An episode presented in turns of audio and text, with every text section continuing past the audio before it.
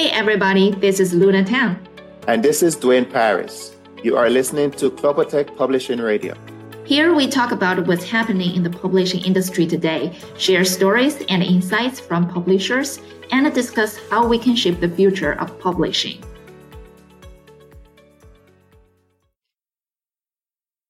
Welcome to the 25th episode of Clopotech Publishing Radio. I'm your host, Luna. And I'm Dwayne. This time, we are very pleased to have Holger Ehling as our guest on the show. Holger Ehling, born in Badersfeld, Germany, is a journalist and author. His work as a reporter has taken him around the world, including Africa, New Zealand, and South America. He also lived in London for several years. For many years, with his passion for travel, reading, and writing, Holger has recorded what he saw, heard, and felt along the way, and had them published in several books. In addition, Holger is an active organizer of specialist conferences and cultural events, and he is a frequent presenter and speaker at events such as the Frankfurt Book Fair. Thank you so much for being with us, Holger. Pleasure. So, first of all, could you please share with us a little bit more about yourself? Um, tell us you as a journalist, an author, and a very active event organizer. How what you have been doing made you the person you are? Oh, these are questions which you normally would have to ask other people than uh, the, the person you're questioning. Um, I think, well, I grew up in a, in a small town um, right at the old border between East and West Germany on the western side. And uh, actually, there was a huge fence. And um, probably uh, being fenced in from one side uh, uh made me uh, wish to explore the rest of the world, which was unfenced, so, so to say. And um, so from early on, I had a keen interest in traveling and, and in foreign cultures, mostly in Africa. As, as a child, I watched all the Tarzan movies and things like that and found Africa mesmerizing. And, and uh, then I came to the United Kingdom when I was 15 for the first time and uh, came to London and then for the first time saw a really, really, really big city. And, uh, you know, in the mid 70s, uh, there was punk going on and the different styles of clothing and the, the different styles of behavior.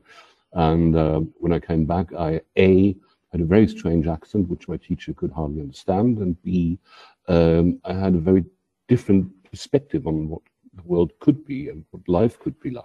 So that made me strive to to um, get around and, and get out and about and meet as many people in foreign countries as possible. And uh, being a journalist, um, that of course helps because you can combine your job with your passion. And uh, book publishing came not much later. The first thing was published in 1988 or 89 uh, on an African writer called Chinua Achebe from Nigeria. From then on, it continued, and uh, in October, my 20th book was published. Wonderful. I can see how you were brought up and uh, the places had a huge impact into your vision into the future and the world.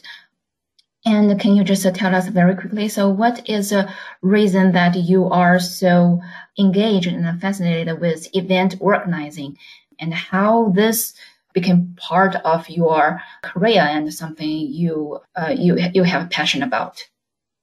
Well, it came uh, as a kind of learning by doing thing. Uh, mm-hmm. I joined the Frankfurt Book Fair in 1994 as um, head of communications. And yes, at this, at this time, the team at the Frankfurt Book Fair was really small. We had something like almost 10,000 real exhibitors, which we managed with 35 people.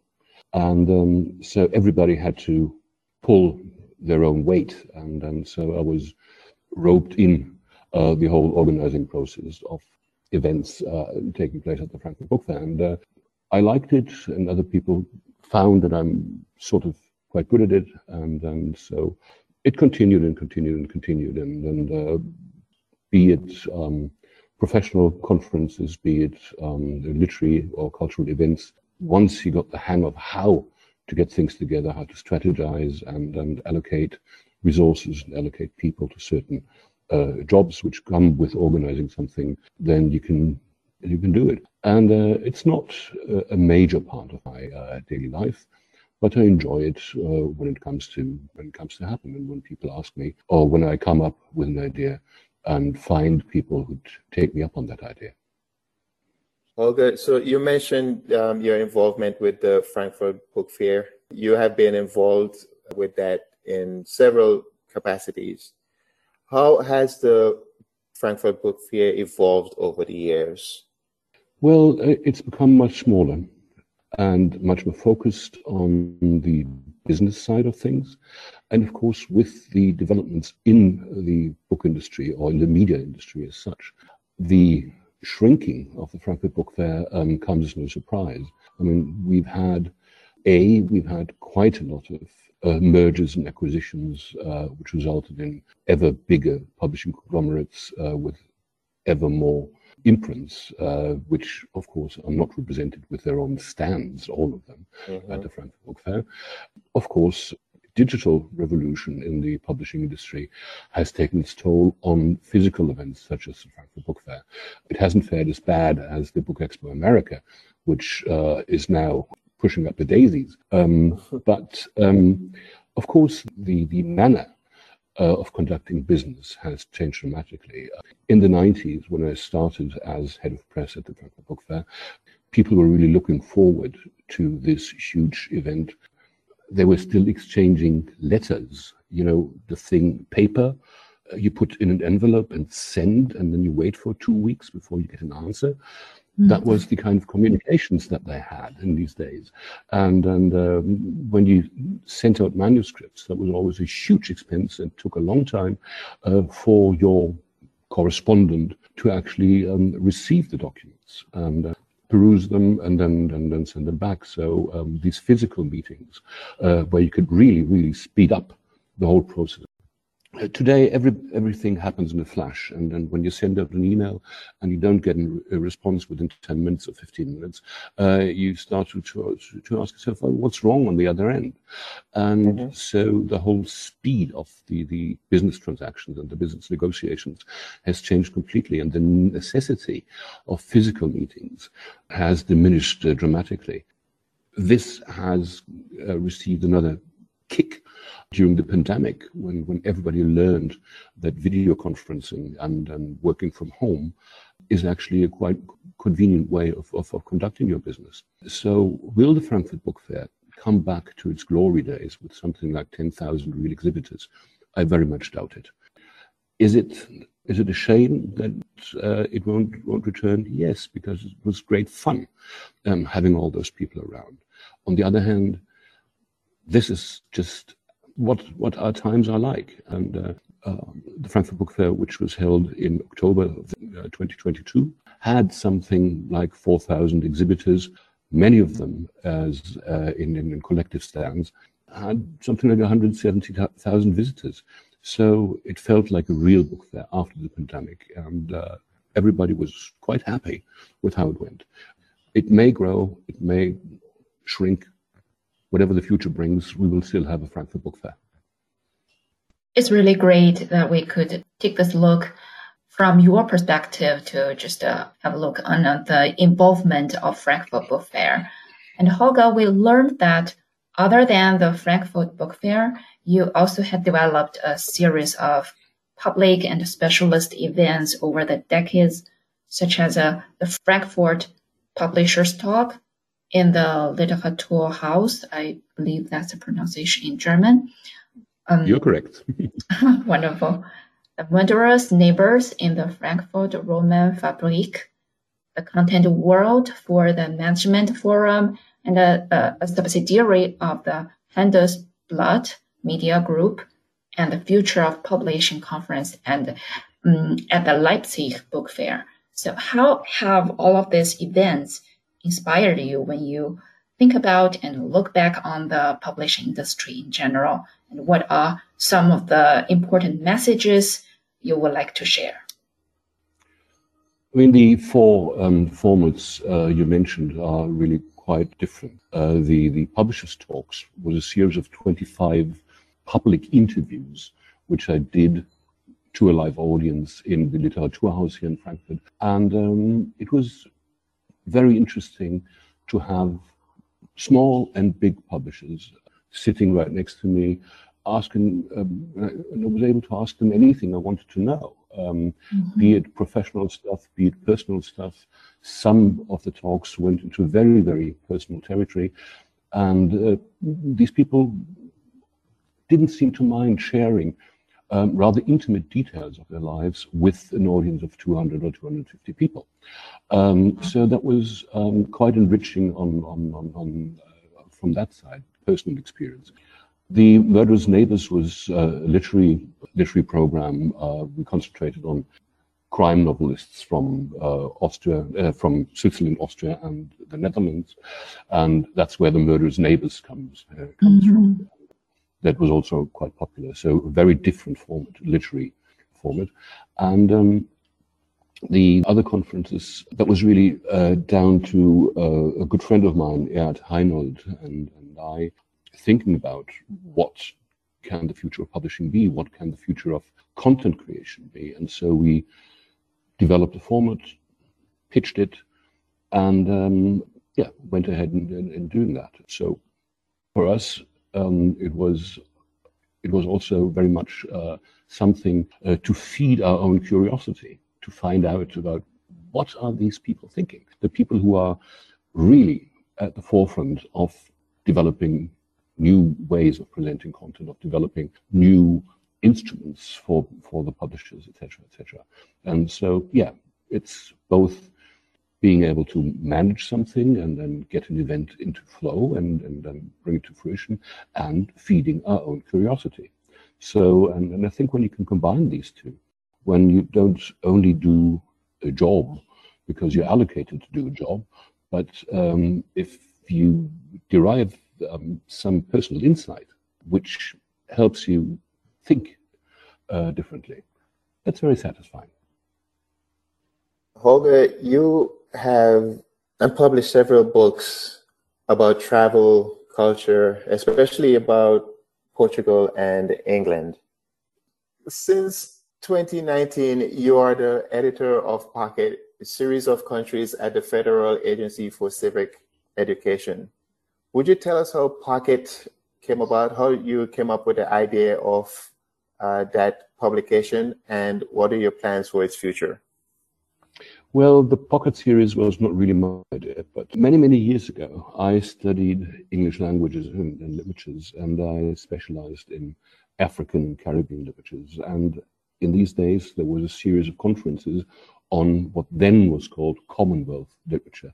And at one at these conferences, I always ran into a very nice young man who was about half a year younger than I am, um, he, who had an interest in Canada. And we had never anything to do with each other, but we were very friendly. As it happened, this uh, young man um, ended up becoming the head of, of the publication program at the federal agency with a long name. He, in 2009, uh, licensed a book um, that I had written about England. And so we re-established contact. And in 2013 or 14, he approached me um, with the Pocket idea. Pocket was an old series at the agency which uh, had fallen out of print and uh, they had done various uh, different uh, topics there. Um, the idea was to present short, comprehensive information on whatever topics. And he revived the idea of, of Pocket and um, focusing on different countries. And I uh, was asked to do the first book in the series about Great Britain, uh, followed up Portugal. Sadly, the the program manager, not my friend in the uh, in the agency, but the program manager in charge of these pockets, died, and uh, they didn't know how to really proceed and develop the series, and so I was asked to um, help out for a while as an editor of the series, and this has become permanent now. And uh, we are we have published four books, uh, no, five books so far, and um, five more are in the making and will be published from now until 2025. So um, the idea of the pocket is really to present concise information about certain countries, covering history, politics, the economy, uh, cultural um, aspects, and of course, uh, everyday life. They all come at something like between 300 and 350 pages, uh, lots of illustrations and tables and uh, side information and so on. And uh, the, the general public is, is taking um, these pockets uh, very well, and, and they're well ordered, and the orders are quite satisfying. Very good. Holger, you've always been a reporter, a, a journalist, you, with your traveling, and you've written all of these publications based on your experiences. Have you always been interested in, in writing? Yes, as it happens. Um, my first article in a mainstream newspaper was published when I was nine years old. Um, I had written a little story, my father had typed it up, and uh, sent it to the newspaper. And a couple of weeks later, it was printed, and I got a check for 15 Deutschmarks. And for a nine-year-old in 1970, 15 Deutschmarks was a fortune. Oh. So I thought, well, journalism, that must be a very good job and you'll get rich. How wrong can you be? it's, a, it's, it's a wonderful job and I've always kept on writing. I edited the school journal and uh, wrote for the, for the um, local daily newspaper. Then when I went up to university, I already started traveling in Africa and doing stories on, on what I saw and, and uh, then came into politics and uh, wrote about the politics in Africa until 1994. And uh, since then, my interest has really shifted to Latin America and the, the Spanish and Portuguese speaking countries um, in the world. But um, always, the United Kingdom will be uh, deeply buried in my heart, and SUR will continue following um, developments there. But my next projects will be focused on Portugal and Spain. Wonderful. It's really great to know about the lovely stories, how you get involved into writing and being a journalist.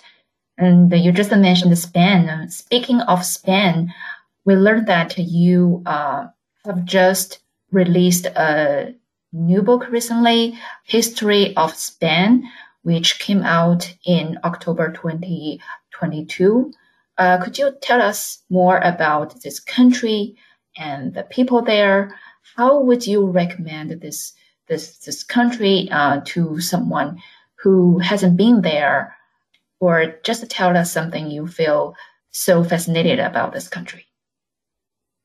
There are very various aspects which are fascinating. You know, Spain is the when it comes to tourists, numbers of tourists, the third largest destinations behind the United States and France.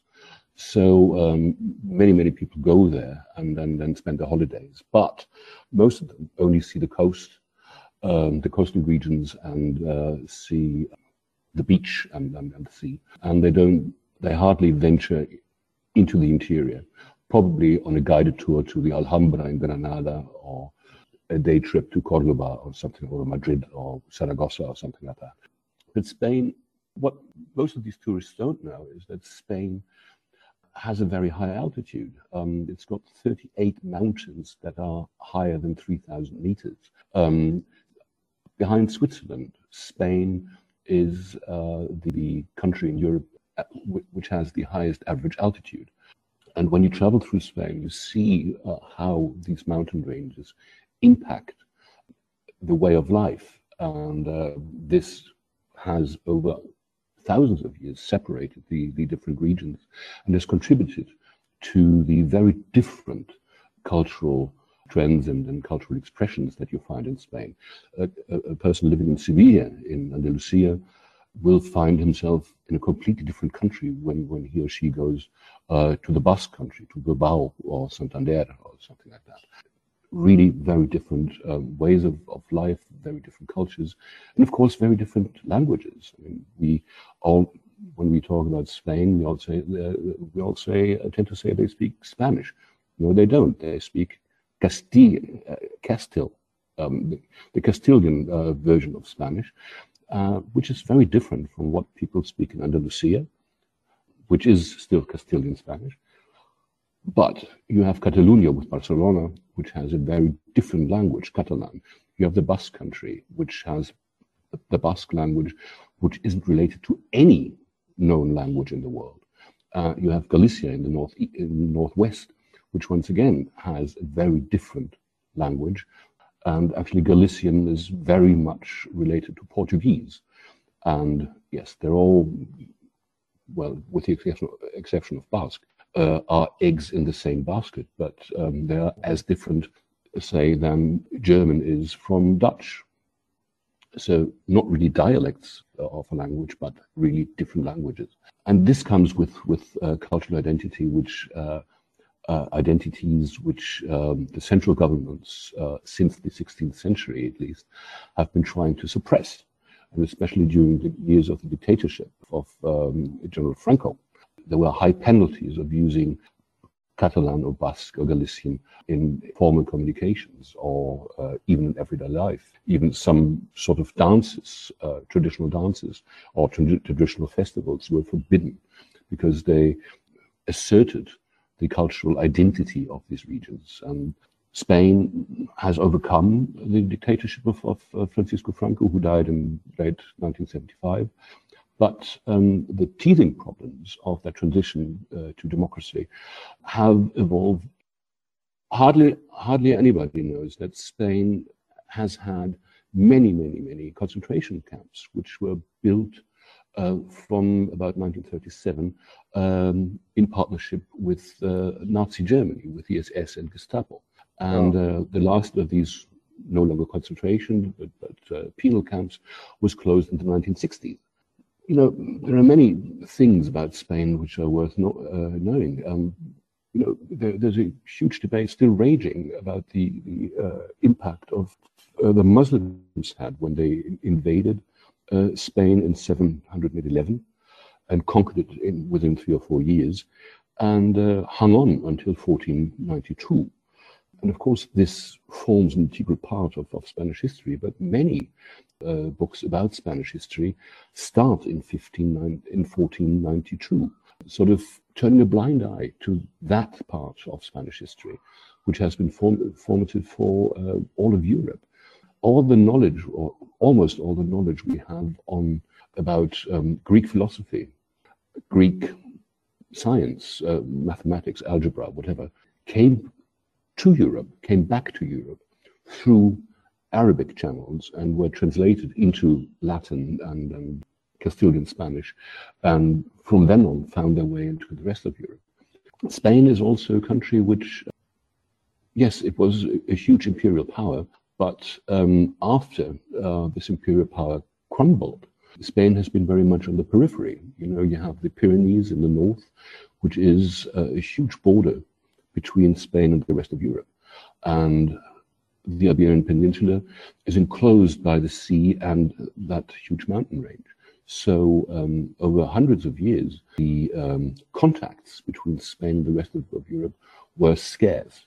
And um, after the after Spain, Spain's empire um, broke down, um, it didn't have much to offer to the rest of Europe in terms of uh, goods or industry or whatever. So, yes, uh, people need to know more about Spain because Spain is one of the most um, influential countries uh, in Europe and in the rest of the world with all these uh, ties that it still has, especially to Latin America. Uh, yeah, it does sound like a very interesting uh, country with lots of rich history behind it. Indeed, it does. And Spain was one of the areas in Europe um, that had the first pre human settlements, artifacts or remnants of humanoids uh, were found, which are dated back to something like 1.4, 1.5 million years ago. Mm-hmm. And uh, very often, it, it, happened this year in, in 2022, um, that uh, a farmer in Andalusia wanted to turn a huge field that he hadn't used for many years into an avocado um, uh, growing area. And um, as it is required by law, the archaeologists had to have a look. And of course, they don't, these looks uh, are not carried out by digging, but uh, you know, you take aerial pictures and things like that. And they found they found uh, a huge collection of stones, uh, which are reminiscent of Carnac in, in, in, Brittany and of Stonehenge in England. And it actually is about twice or three times the size of Stonehenge. And of course, there won't be any avocados being planted there, but um, this will be this will be and basically every every couple of months you have new findings in Spain which redefine our knowledge of the of the very very ancient history of Europe and the world. Holger, is there anything else you would like to share that we haven't asked you today? We could talk about my trying to give up smoking and being unsuccessful. but you're still trying, right? That's the main thing, yes? I'm still trying. I stopped smoking about 20 times a day. Okay. Um, you you, you smoke now about 20 times a day? I smoke about 20 cigarettes a day, yes. And after each cigarette, I stop smoking. oh, okay. Just make sure the time you decided to quit is more always uh, one one time more than uh, yeah than, than the time you want to pick yeah. up one. Yeah. Yes, that's what that's what my wife's telling me. it has been a great pleasure to have you, Holger, on the on this conversation. I feel like I'm following your footprint, and uh, uh, and I are just uh, taking a mini tour with you across the whole Europe. Um, we just take a, a, quick travel to Portugal, England, uh, Spain, and of course Germany. It's been fascinating as we are getting close to the end of the interview, we have signature questions. So here we prepare three questions into which we would like to have uh, each guest's quick answers. So if you're ready, we're going to bring on the first one. Go ahead. and uh, the first one is just tell us your favorite way to get relaxed after a hectic day. Sit down uh, or lie down and read. With a cigarette or not? Not. Great. Uh-huh. So, um, do you still remember the last read, the last book you just finished reading? Uh, well, I don't know whether I can recommend it, but uh, I'm just reading one of these Stephanie Plum novels by Janet Evanovich. So uh, don't take me for too much of an intellectual. And the second question, Holger, is um, would you tell us two people in history that you would invite to dinner if given a chance? Uh, not not historic people, um, but that are actually free. I lost my mother when I was five years old, and I have hardly any recollection. And uh, yes, I would love to invite her uh, for dinner. Mm-hmm. I lost a very close friend, Jeffrey Davis, a couple of years ago and I would love to see him again. And uh, another good friend, Charlie Emmermacher, who also died a couple of years ago. I would give very much to see him again as well. Mm-hmm. Okay. This is uh, yeah really great. I can imagine that must be a very loving dinner. And then the last question is, could you share one of your favorite phrases? I mean, so far we have been enjoying your uh, British accent so much but just feel free if you yeah want to share anything in English or maybe something in Portuguese, Spanish, or German. Uh, if we fairies have offended, think but this and all is mended that you have but slumbered here while these visions did appear and this weak and idle theme, the story, not dream. Um, if we have unearned luck to escape the serpent's tongue, we will make amends ere long. Now, else the puck a liar call. Now, good night unto you all. Give me your hands if we be friends, and Robin shall restore amends. Wow, it sounds so amazing. I feel like you could make a really good narrator to a to an audiobook. Well, yes, uh, pass pass it on to somebody. that was the closing mono, monologue in Shakespeare's Midsummer Night's uh, Dream. Wonderful. Do you have any follow-up questions, Dwayne? No. Um, Olga, I Thank you for being with us on the podcast today, and it has been a very uh, lively and interesting uh, conversation. Thanks for having me. Dear listeners, this is Holger Ehling. For more information about him and his great works, please visit the website of Holger Ehling Media, that is E-H-L-I-N-G-M-E-D-I-A dot D-E. You can also find the link in the episode notes. Thank you again, Holger, for being with us. Pleasure. Subscribe to Klopotek Publishing Radio in whatever podcasting app you listen to, or get this podcast delivered to your inbox by subscribing to Klopotek's newsletter. It's free and easy to sign up. The link is in the episode notes. Special thanks to Nello Klopotek, Marian Belling, Bjorn Berger, Angie Heinrichs, Stefan Kaufer, George Logan, and Mark Wintle for making this episode possible. Leave us a message on Twitter, LinkedIn, or email us at podcast at klopotek.com. This is Klopotek Publishing Radio. I'm Dwayne Paris. I'm Luna Tan. Thank you for listening.